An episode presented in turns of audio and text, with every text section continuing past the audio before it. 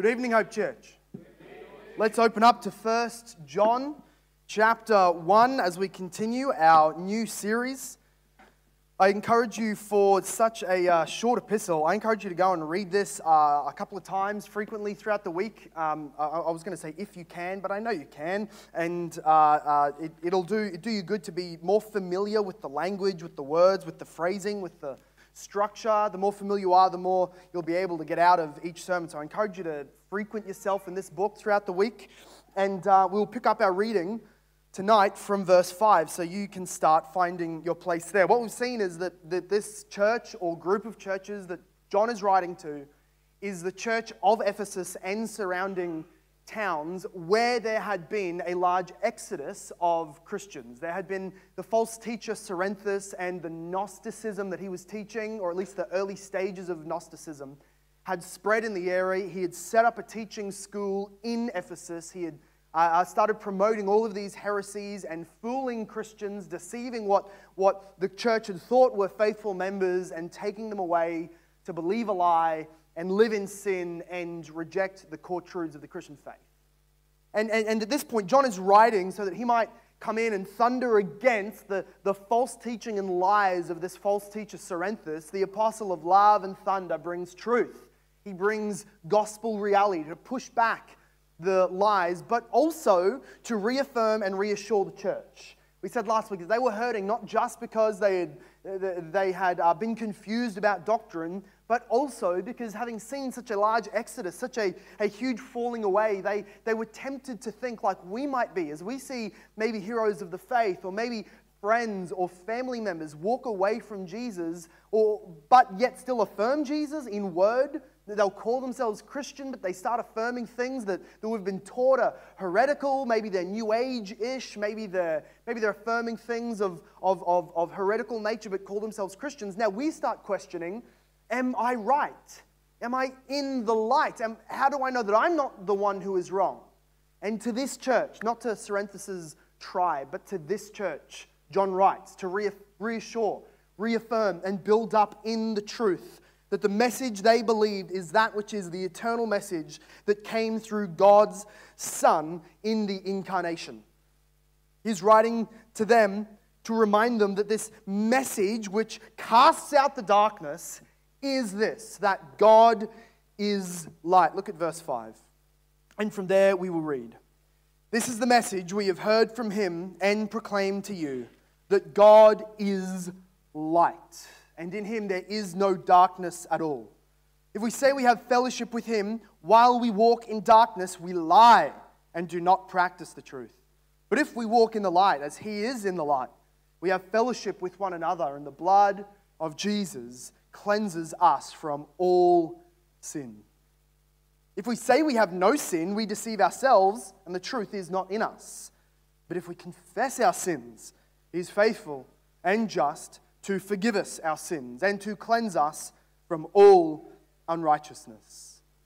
If we say we have not sinned, we make Him a liar, and His word is not in us. My little children, I am writing these things to you so that you may not sin. May God bless this word to us this evening. All theology starts with the right thinking of God. All of our theology, whether it's Christology, pneumatology, hamartology, ecclesiology, eschatology, every element of our theology starts with and is defined by our theology proper, as theologians call it, or the, the doctrine, our understanding, the truths, the study of God Himself, who He is, what His nature is. Theology proper is the key, the foundation, the starting point for all of our theology. And so John starts here the very nature and essence of God and His character. God is light, and in him there is no darkness at all. If you're wrong about God, you start going wrong about every other branch of theology. And if you're wrong about God, you start going wrong on all of the branches of the Christian life. But it also sort of works back the opposite way. If you can, if you can identify where somebody's or your theology is askew, if, if you realize that, then what you have to recognize is that somehow that reflects a misunderstanding you have of God Himself. Or we can go even further and say, if we look at the theology that you have or the, the practical way that you live the Christian life, if there's error there, we can backtrack and say that there is also, this is stemming from a misunderstanding of the nature and the person of God Himself. That is what John does tonight. He doesn't just write into this uh, arena of false teaching and start saying where they're wrong on their branches of theology and where they're wrong on how they live the Christian life. He will do that, but he starts with the very nature of God that they have gone wrong on, which brought about every other cascading error. And it is this that God is light.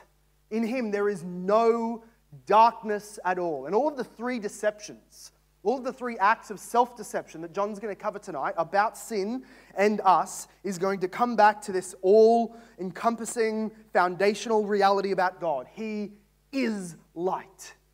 Not that he is a light, not that he is the light. He is, in his essence, lightness. He is the source of all that can be called light. He is light. The gospel starts with God, the Christian life starts with God. All of our theology starts with this that God is light. And therefore, the application he's going to make into the Christian life is that anyone who will make claims of living in God's light will be living according to the character and pattern set out for us in God's word. That to have fellowship with him who is light will, will be followed by a life lived of light.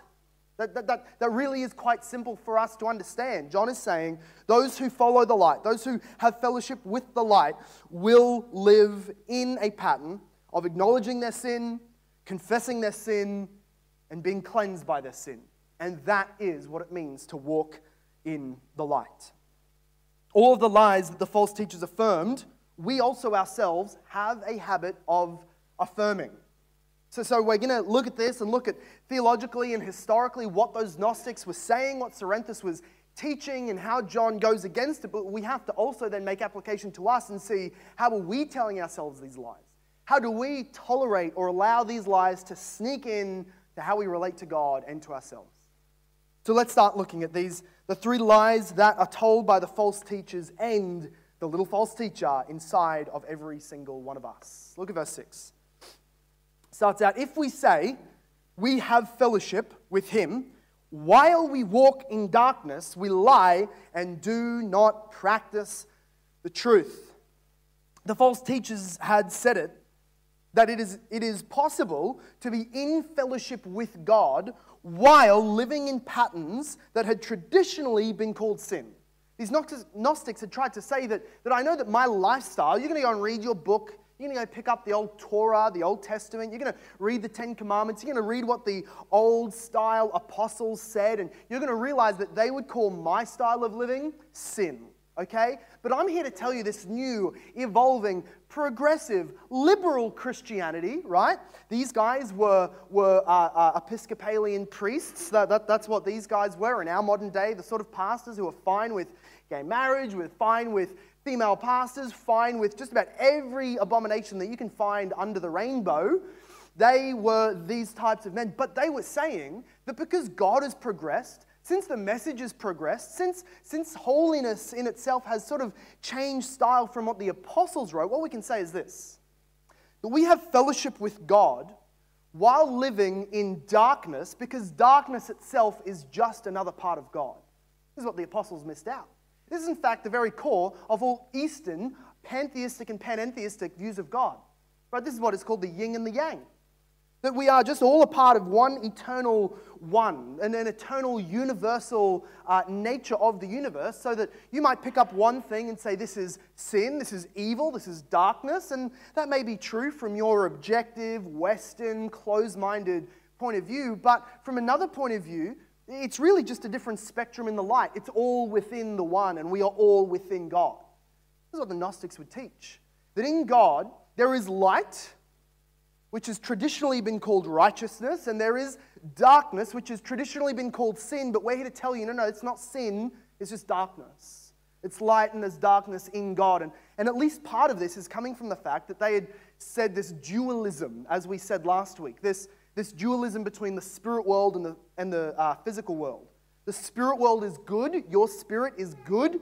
the fleshly world is evil, your body is evil, it's just a prison holding your spirit captive, and therefore it doesn't actually matter much what happens with your body. It doesn't matter. You can go to the prostitute, you can go to the uh, pub house and get drunk, you can go and beat people up, you can hold back your goods from other people because at the end of the day, the physical world is a natural, evil physical world. It doesn't matter. I mean, if you heard that your king was coming to rescue you while you're in prison in some enemy kingdom, you're not going to be very afraid of what he's going to say if he comes and looks at the state of your cell. He's not going to come and get annoyed at you because you were writing and marking down the days on your cell wall. He's not going to get annoyed that you left it in a mess and that you didn't take good care of it because the whole point of his coming is leaving it behind. That's how they thought of the body. So they would say this yin, yang, light, darkness, it's, it's all in God. And you can see why John writes. God is light. In him there is no darkness at all. That theology of God means that their theology of the Christian life, these false teachers' way of viewing how you can live, is sin, is wrong, is unable to be brought into unity with the Christian gospel. While they will say darkness is not sin, it's just another shade of the rainbow, we're okay to live in it. John says there is no darkness in God at all. And therefore, if we say we have fellowship with Him while walking in the darkness, we are lying and we are not practicing the truth.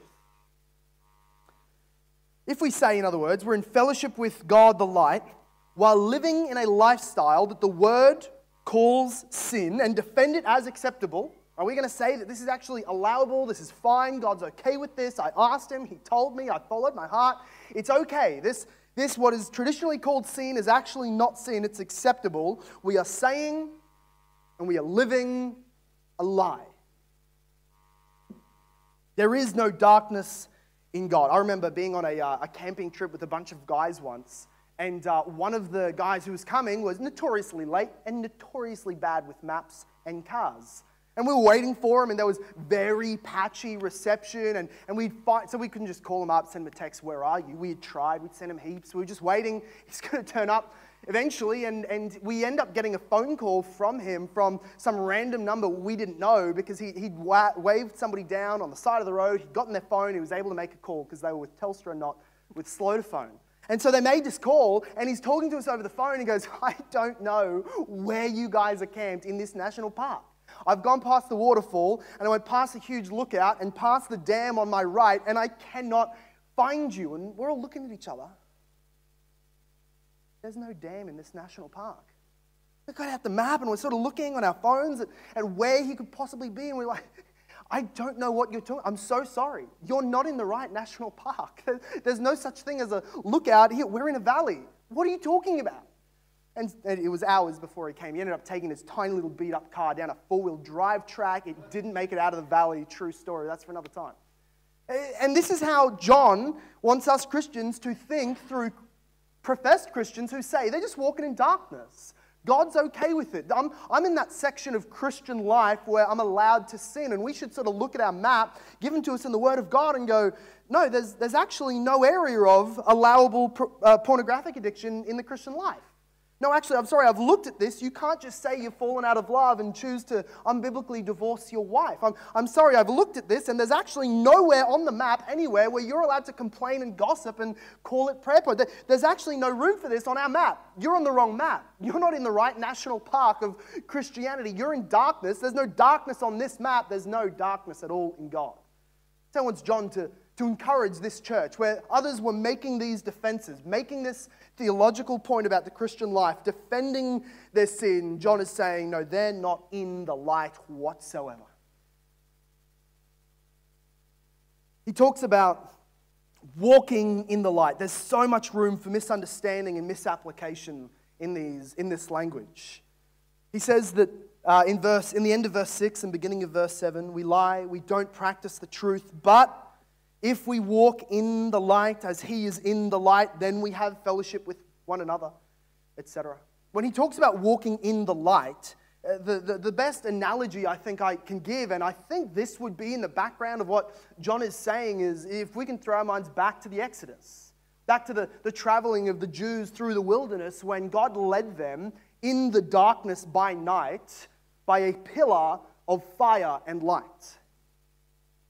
That it's, it's really quite easy to distinguish who are God's people and who are not God's people. God's people are the ones who, not all with the same level of clarity, not all of them with the same level of, of perfection or holiness or nearness to the light, sure, but all of them are following the light.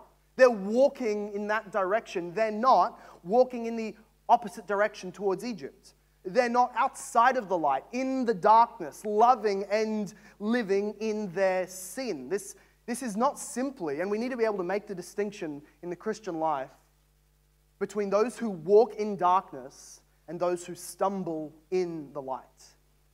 How often there are that tender-hearted Christians read this chapter trying to struggle through their lack of assurance and they would put themselves as somebody who doesn't walk in the light. I'm not perfect. I'm not always under the shining brightness of the glory of God, not, not my level of holiness. And therefore, they conclude right then and there, I'm not in the truth. I don't have the word of God within me. I'm not a follower of God. I'm not walking in the light.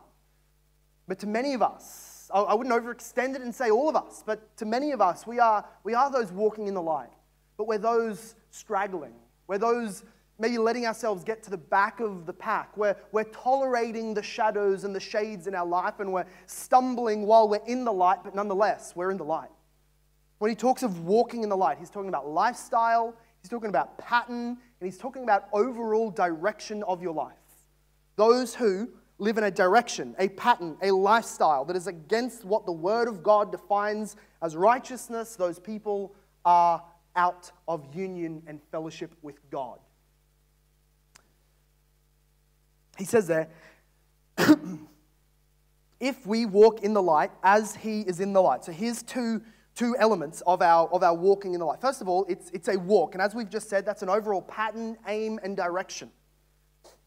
But also, he says, as he is in the light. Now, now here's again where we can condemn ourselves if we, if we stand ourselves up against First John there and go, well, I am walking in the light, but not like he's in the light.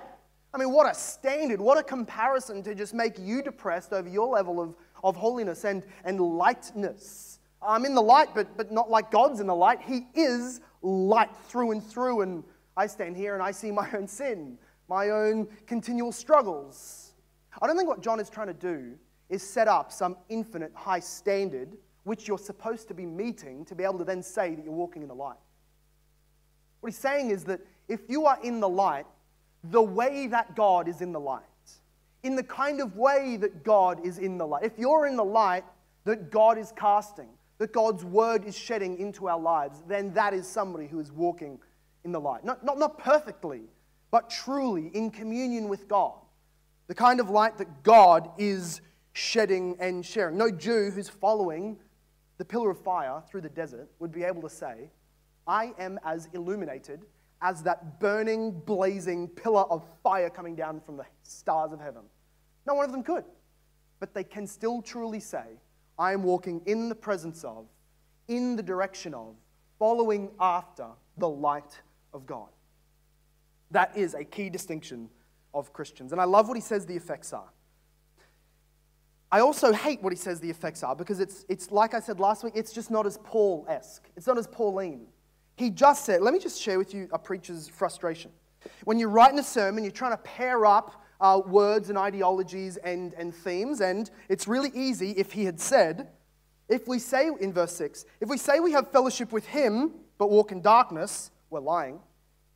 But if we walk in the light, we have fellowship with Him. See how that's just a perfect sealed circle?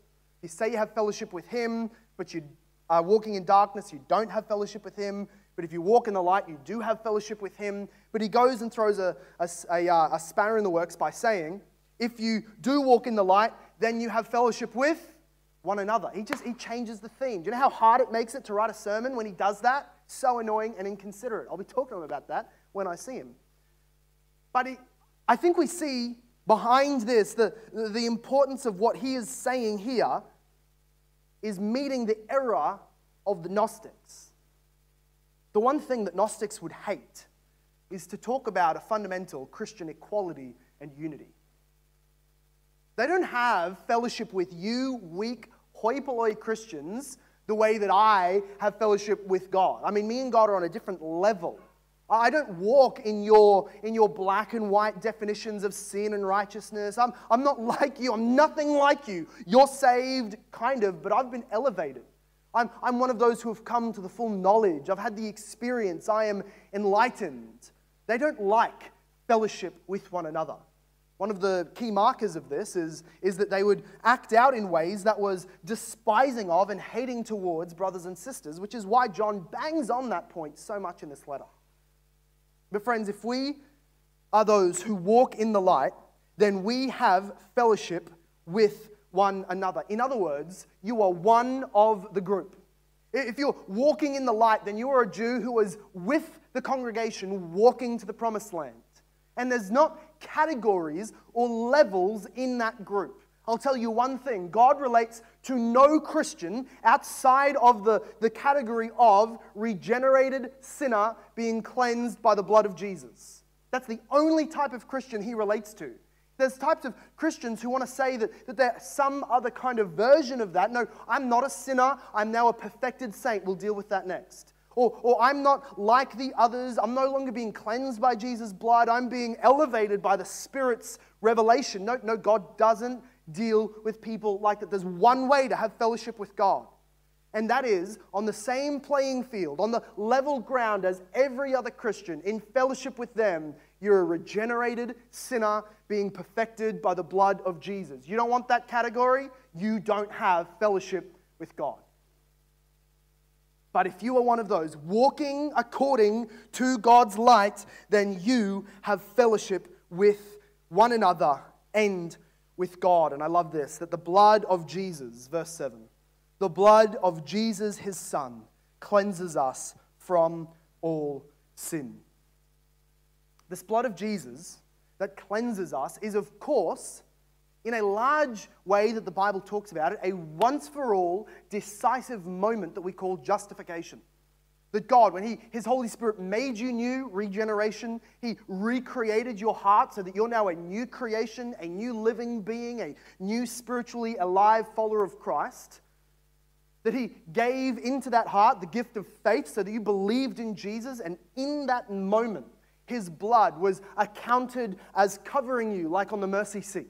That, that before God, He sees none of your sin, He just sees the blood of His Son. You are perfect in God's eyes. One for all, one moment of salvation.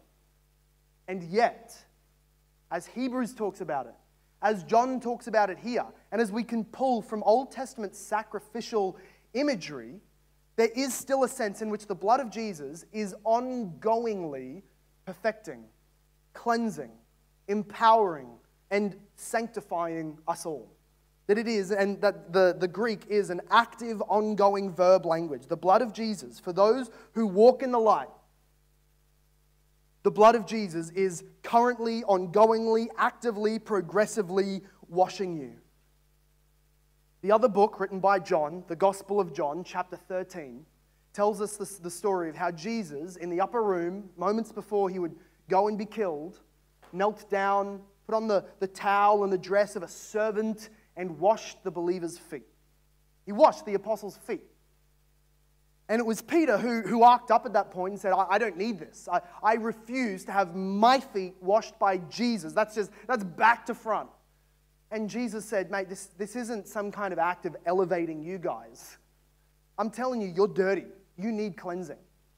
And Peter says, Okay, well, if you got to cleanse us, because Jesus said, If I don't clean you, you have no part in me. He said, Okay, then wash all of me. Clean me entirely, my head, my body, pour it all out. And Jesus says, No. Those who have bathed earlier in the day, is a rich assumption with someone like Peter, an ex fisherman, but okay. If someone has bathed earlier in the day, you don't need to shower every time you come into a person's house. You need only to have your feet rewashed. In chapter 13, verse 10, John reports Jesus as saying this The one who has bathed does not need to wash, but is completely clean, except for his feet.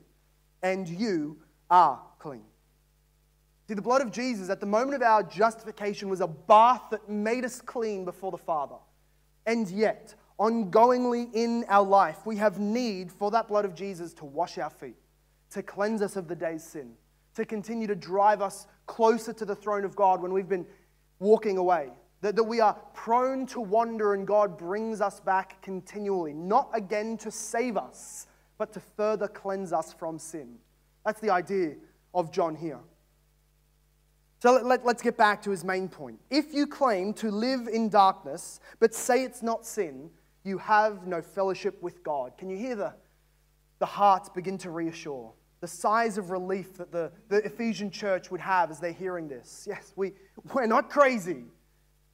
Those people who left us are not in the truth. They are, they are deceived. They have no light from God. They claim to be in darkness while have fellowship with God, but that is not possible. I think we commit this sin also ourselves when we tell ourselves the lie about our sin that this, whatever you're about to do, whatever you've been doing, whatever you're, you're a little bit convicted in your heart about what you're thinking about, we tell ourselves, no, this isn't sin. This is okay to do. This is against the word, technically, all right? If a legalist was here in the room, he'd technically be able to show me that there's a Ten Commandment against this, but, but that's Phariseeism. You know what I mean? It's black and white Bible reading, and, and I guess I've got a relationship with God where while this is technically wrong, my relationship with God, or maybe my, my higher than average holiness in general, or my bigger than usual theology library, or, or because of how I'm being used by God in other areas, or because of my, my above average obedience in other sections of my life, it's just okay for me to do. I've got a unique relationship with God, and He will turn His eye over this one. How often we think that there's just something unique about my relationship with God that makes Him okay with this sin. We elevate ourselves in that moment above other Christians. That sin that you would rebuke others for if you saw them doing it, you will make paths for yourself of protected self righteousness that this is okay for you. And in that moment, we, we sever the relationship of fellowship that we have with other Christians. Make ourselves higher than them. We would rebuke or not listen to any of their rebukes when they call us away from that sin. We elevate ourselves above them and start sowing seeds of disunity in our own hearts as we resist the Holy Spirit's work, which is to cleanse us. The lie that lies beneath every other lie, and this is, this is the, the essence of what John's saying to us tonight, that, that beneath every other sin that we commit, there is the ultimate sin, which is the lie about the sin. The lie that was beneath the sin of eating the apple was the ultimate lie, which was don't believe God's word. There is a lie that is underneath every other sin we commit, which is that this isn't a sin, and therefore we make room to do it. There's always the lie that is beneath the sin, and the lie is that this for me is not sin. But if we do this, friends, if we lie to ourselves that way, make excuses for ourselves, we threaten the fellowship that we have with others, and we resist the work of God to cleanse us from the sin we are lying about. So that's the first way that we lie about sin we say it simply isn't sin. And then, secondly, look to, look to verse 8. This is where we start saying, or the false teachers start saying, sin is actually no longer my nature. Verse 8 says, If we say we have no sin, we deceive ourselves and the truth is not in us. You see, there had been a, there had been a, uh, a, a false teaching that had started being taught by Cerinthus, by others, which would be that either it was from my birth, I've never, I've never actually had a sinful nature since birth, or they would say, actually, it's since my conversion that I've not had an experience of a nature of sin. Or they would say, after some experience, a Gnostic elevation that happened afterwards, I, I no longer have a nature that is inclined towards sin. They, they would maybe uh, uh, uh, uh mutate or evolve this in whatever way it would come. But the essence of it is that the Gnostic boast was, I'm enlightened. I'm above temptation to sin. I don't struggle with that. I don't have anything in me that desires that anymore. I'm above it. I'm not like you. I'm without sin. Or the Pelagian heresy that we need to be familiar with, which would say that the, the, the denial of original sin, that, that no, we don't agree with the Bible and, and Calvin that would teach that, that all men are born in the sin of Adam and we are imputed with and reckoned under God as guilty because of the sin of Adam. They don't like that. They would say, actually, no, we're all born in a state of uprightness and perfection like Adam was in the garden. And it's up to our own life and our decisions whether or not we sin and fall, or whether we keep ourselves upright in a state of grace before God. That's the Pelagian heresy. That there is such a thing as somebody who has no sin. Or it's the, the, the lie of sinless perfectionism that the, some of the Wesleyans had fallen into, or that is rife amongst some Pentecostal circles that say that there's, there's some kind of second blessing after justification, the baptism of the Spirit, or something that you can get at a conference when the apostle touches you, whatever it may be, that say that I've now passed into a kind of Christian living, and I've chatted with these guys.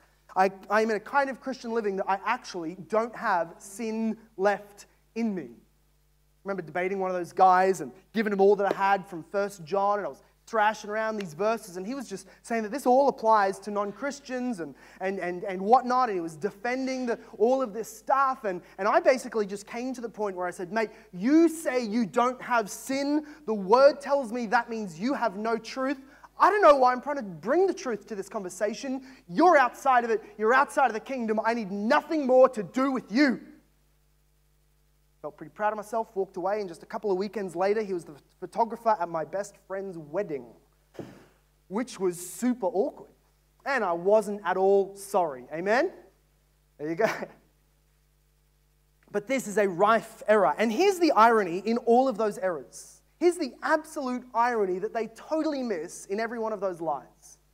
They think that they're boasting a superior portion of the Spirit because they don't recognize in themselves a proclivity to sin, but it is the first proof and evidence of the presence of the Holy Spirit that you recognize that you have an indwelling nature of sin. The broadest, brightest way that you can possibly say, I don't have the Holy Spirit, is by saying the idiotic statement, I don't have sin within me. There's no clearer way to evidence the absolute lack of truth and lack of the Holy Spirit than saying that. But it's that that they claim is actually a proof of their superiority. John would have nothing of it. It's not actually a sign of self improvement to claim a lack of sin nature. It's actually a sign of self deception. He says, if we say we have no sin, we deceive ourselves. There's no truth in us if we say that. You may deceive yourself if you think that, but you do not deceive God. His truth stands. And friends, the truth is this that every single Christian wages on the inner war, continues on the inner battle, mortifies the inner man, struggles with the inner sin, has to starve the inner flesh. Every Christian this side of the resurrection goes on constantly in struggling with the remnant of the flesh that is within us. And therefore, to claim that you have none of that indwelling sin still is utter folly and self damnation. So, the Christian process of holiness is walking in the light, and that is not one of denying sin, but acknowledging and confessing sin. So he says in verse 9 if we confess our sins. He is faithful and just to forgive us our sins and to cleanse us from all unrighteousness. He is faithful and just, and He forgives us and cleanses us. Two things about God is that He is faithful and just. Faithful means that He keeps His promises, to which we obviously have to ask which promises? He's faithful that he keeps his promises and that he is just. So that, so that in your confession and in his forgiveness, he's, he's not committing a travesty against the laws of eternity. He, he's not sliding you in under some loophole through the law of God. He is perfectly, as John uh, Romans 3 says, that he is upholding his own justice. Having discharged your full condemnation and punishment, everything you deserve to Jesus, he is now free to forgive the sinners. So he can be both just and fair and righteous, and yet the one that lets the sinner be called just and righteous and good. And that is what he does in us, in Jesus Christ. That by faith we receive all that Jesus has done, and we become righteous in God's sight. He is just and he's faithful to his promises. Now, now here's the promises that sinners you and me, who are Christians, growing in our faith, here's what we need to hear. The promises of God are not simply a punched ticket at the beginning of your Christian life that you'll get into heaven one day. The new covenant is greater than that. Speaking to the Jews of what the new covenant would be with them and all of spiritual Israel, in Ezekiel 36, God says this I will cleanse you. I will sprinkle clean water on you, and you shall be clean from all your uncleannesses. And from all your idols I will cleanse you. And I will give you a new heart, and a new spirit I will put within you. I will remove the heart of stone from your flesh, and give you a heart of flesh. And I will put my spirit within you, and cause you to walk in my statutes, and be careful to obey my rules. Do you see that that was not a commandment? That was not a commandment that you must obey my rules. It was not a commandment that you must walk in uprightness. It was a promise. The gospel is full of promises. It's a promise that God will make us clean. God will make us walk in his uprightness. God will cleanse us from our idols. God will make us careful to obey his rules. God will keep that promise that he has made to every one of us in Jesus Christ without condition. But one of the ways that God makes us obedient to his rules is by making us confessing of our sin. So that as we confess, God fulfills that promise and ongoingly cleanses us, washes us, grows us, and makes us more and more like his son. And he does that in two ways. The first is relational, the second is practical. In verse 9, he is faithful and just to, first of all, forgive us our sins and second of all, cleanse us from that unrighteousness. He's faithful and is just. He will fulfill his promises towards you that he justly reckoned through Jesus Christ's atonement. He will forgive you. The relationship that you have with God, if you have sin in your, not if, since you have sin in your life that you need to take before God and confess, he will welcome you to the throne of grace. He will not send you out for having sin to confess. He will welcome you. He will forgive you, and the relationship will be restored. How many of us truly think of God that way? That He beckons us to come. That we hear the Father's footsteps and we seek to run and hide like Adam and Eve, but the new covenant, the gospel of grace, is that the Father draws near to us to bring us to Himself to fulfill his own promises. There is never a need to draw back from the Father if he is your Father through Jesus Christ. For in him, through Jesus, there is nothing but grace for us. Draw near. The relationship will be restored. He will forgive you. Maybe, maybe you struggle with that and you're thinking, if I confess this sin, this sin, that sin, if I confess the thing that I did, which was a, a blunder like no other, or maybe it was going back to something the hundredth time that I thought I had finally given up, will God forgive that? The answer from the Apostle John is a resounding yes, and I don't need to know what you've done. If you're a Christian, there's no sin that puts you outside of the covenant of God's grace in Jesus. No sin. No sin except for refusing to come to God through Jesus. But as long as you will come, there will be forgiveness. And, because the new covenant just gets better, it's not just that He will forgive you in the relationship, but He will practically work into you a cleansing from sin. How many of us sort of thought that the new covenant was, He'll put up with my sins and I'll get to heaven one day? Or, or he'll put up with me and he won't like me or love me. And now we've just heard, no, he'll forgive you. He loves you. He brings you in his presence. And how good is that? Great. Well, now God's going to put up with my sin my whole life. So very gracious. John says, don't go any further. Come back. Read the book.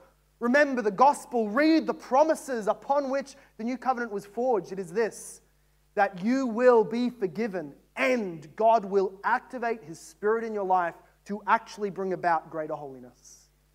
How many of us really and truly want that? How many of us will bring our, our sin to Jesus as long as He promises to forgive it and then give us a license to do it again? But the new covenant is that He makes us zealous, holy, righteous people. He forgives us and He cleanses us from all sin, all unrighteousness, all iniquity.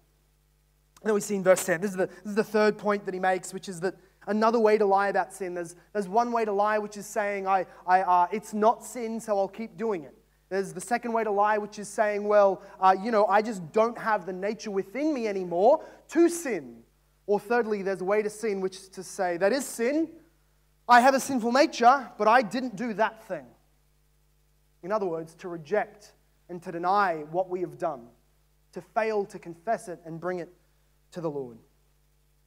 So, verse 10 says this If we say we have not sinned, so this is now instances of actual specific sins committed in life. If we say we have not sinned, we did not do that sin, or in the extreme case, we did never do a sin. If we say that, we make him a liar, and his word is not in us. On the far reaching end of the spectrum, of course, this was the Gnostic lie that I have never sinned. I am a perfect being. There is nothing between me and God. We are all one in one. Nothing separates me and God. And therefore, they, they denied that fundamental truth which God has been saying since Genesis 3. Every relationship, every way that God relates, every word that God has spoken since Genesis 3 has assumed or stated that humans are sinners in need of a gracious Savior. Therefore, to, to deny that you ever have sinned, to deny that you're one of those people who need such a Savior is, is to remove yourself from the group of people who get to receive any of God's Word, any of God's life, any of God's light. You disqualify yourself from anything God's truth would say by saying, I've never done sin. Let us never sit ourselves in that category. To do that, he says, we make him a liar because he constantly says that we sin, and you say you haven't, you make him a liar, and his word is not in us. But there's a way for us to do this as well. That we deny that we have done certain specific sins. You might hear the preacher say, you might read the, the word tell you, you might hear your friend tell you you need to go and daily before the Lord confess your sin. Whatever sin you've got on your heart, confess it to the Lord. And between you and God, you tell Him, you tell yourself, I did not do that sin. You just can't front it. You can't bring it to Him. You can't accept it. You try to impress God with holiness that is built on the lie that you didn't do that sin, and that is no holiness. You try and develop a sanctification to outweigh the fact that you sin, but that sanctification is built on the lie that you didn't do that sin, and therefore it's not sanctification. The inner nature that we have to lie about what we did, to cover ourselves with fig leaves, to deny before God that we have actually done those sins that He's bringing up in our hearts is to put ourselves outside of the stream of God's grace and His Word. He says, Confess that sin, and I will be faithful and just to forgive you and cleanse you. And you say, I didn't look at that. I didn't talk to him that way. I didn't disrespect my spouse that way. I didn't steal that. I didn't dodge out the tax returns. I didn't actually treat that person badly. I didn't search that again. I didn't relate to them that way. I didn't flirt with them. I didn't do any of those things. As, you, as we cover it up, then we are stopping ourselves from being able to come into the throne room of God and confess. He won't receive, the prophets would say in the Old Testament, He won't receive your sacrifices. He won't receive your worship. He won't receive your praises and all that you want to bring to Him to tip the scale back in your favor. He will receive none of it if you're bringing it with red hands that are yet to be cleansed by the blood of Jesus. Do not lie to ourselves saying, I didn't do that specific sin. The word of God is not in you. The effective, acting, powerful words of God. Look at the end of, end of verse 10 with me. He says, If you say you have not sinned, in other words, if you're in a state of refusing to confess, if you're in a state where you're refusing to acknowledge your sin, if you're in a state where you're refusing to repent of your sin, then the Word of God, either in an absolute or in a lesser manner, is not at work within you. If you say you have no sin, the Word of God is not in you whatsoever. And if you're lying about specific sins, then the Word of God is not at work within you. How does John know that? How can he look at somebody who is denying sin and say the Word is not in you? It's because he knows what the Word of God does. He knows that the effect of the Word of God in someone's heart is to acknowledge, confess sin to God, and be cleansed by the blood of Jesus. That's what the Word does when it is rich in our souls, when it is running through the veins of our heart, that's what it does to somebody. Therefore, when he hears Cerinthus with all his miracles, all his false teachings, all his followers, or anybody like him say, I just don't have sin to confess, he can look at them and say, the, the seed of God's word, that, that powerful block of uranium is not you, is not in you. If it was, it would be having astounding results. It will be shining out of you through confession and through repentance and through holiness, and I'm not seeing it. Friends, the Word of God is not at work within us if we are not able to confess and acknowledge sin. We often think that recognizing our sin would probably take away our assurance. We, we just can't acknowledge to ourselves. We can't confess to the Lord in our prayer. We can't confess the sin that we have committed because that'll, that'll be a, a torpedo in the hull of our assurance.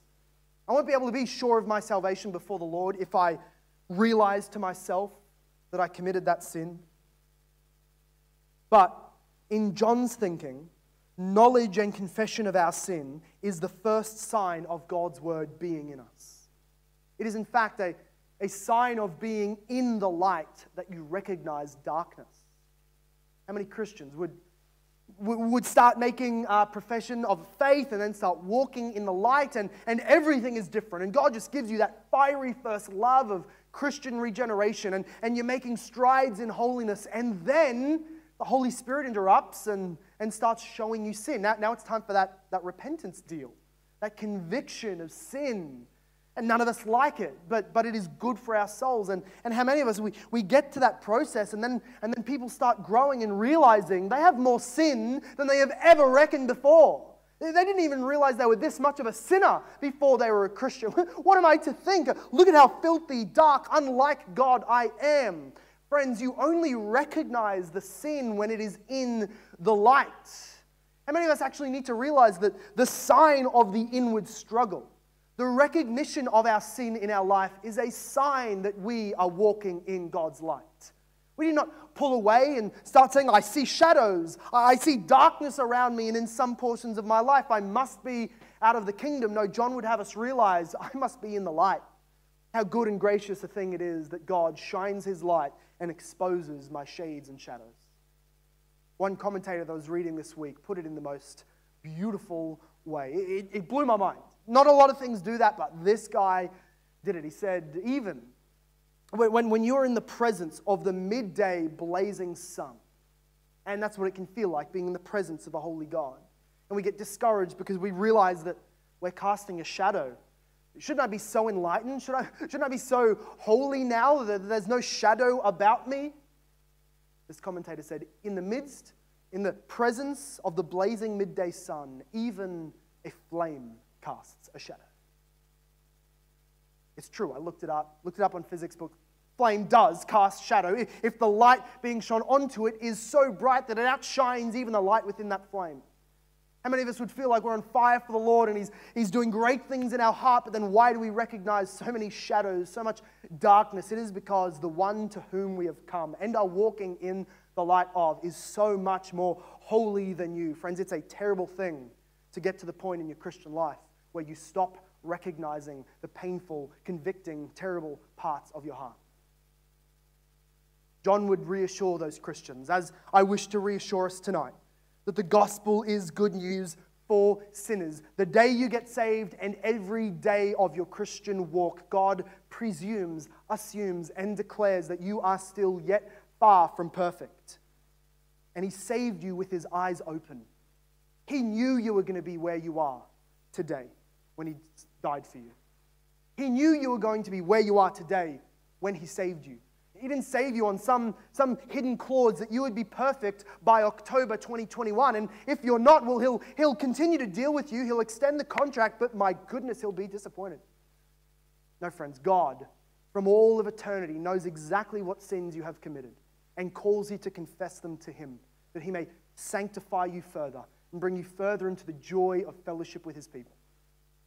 And if you're not a believer tonight, if you recognize that maybe you're committing the sin of denying your sin, maybe you're committing the sin of never confessing or repenting of sin, maybe, maybe you know your sin, you live in it, and you deny that it really will keep you from God. All of these lies need to be cast down by the thundering lightning of God's truth coming from John. Repent of your sin. Bring it to God who delights to forgive and cleanse sinners. And this day be saved because Jesus bled and died for sinners. If that is you, then you're invited to come. So let's pray. God, we thank you for the word of John, which is indeed the word of your Spirit, the word of your dear and beloved Son who is the light from heaven into the world, who is the light and the truth and the grace and the glory of God shine down to us. Father God, we thank you for this letter, which would reassure, which would convict of sin, and yet bind up with the balm of the gospel. Lord, we thank you for this letter, which, which commands us away from sin, and yet also consoles us that the one we come to is a Savior who died for sinners. Pray, Lord God, that we would have this mind among ourselves that God, in flesh, Jesus, has poured out full justice, has brought about full righteousness in our place. That the Father no longer looks on us expecting or demanding perfection, but has made for himself a people who will follow the light towards the glory that will come. Lord God, reassure us, encourage us, strengthen us to walk more and more according to that light and this day bring our sin to you through prayer. Confess to you in honesty those things that we have done which we hold on to. Confess to you the false attempts of sanctification that we've been striving after to try and impress you. Lord, just bring us to our knees in confession of sin that you might be seen as the one true light. We, as those sinners, regenerated following after you. And God, anyone who is still in the darkness, anyone who still lives according to lies, anybody who still denies themselves the possibility of a Savior because they have not reckoned with their sin. Please, Lord, do that all humbling work of opening their eyes to their guilt and then give them the all glorious joy of finding in Jesus the answer to their guilt. Lord, please save souls, sanctify those who know and love you, and make us a church strong in the word of God. And everybody said, Amen.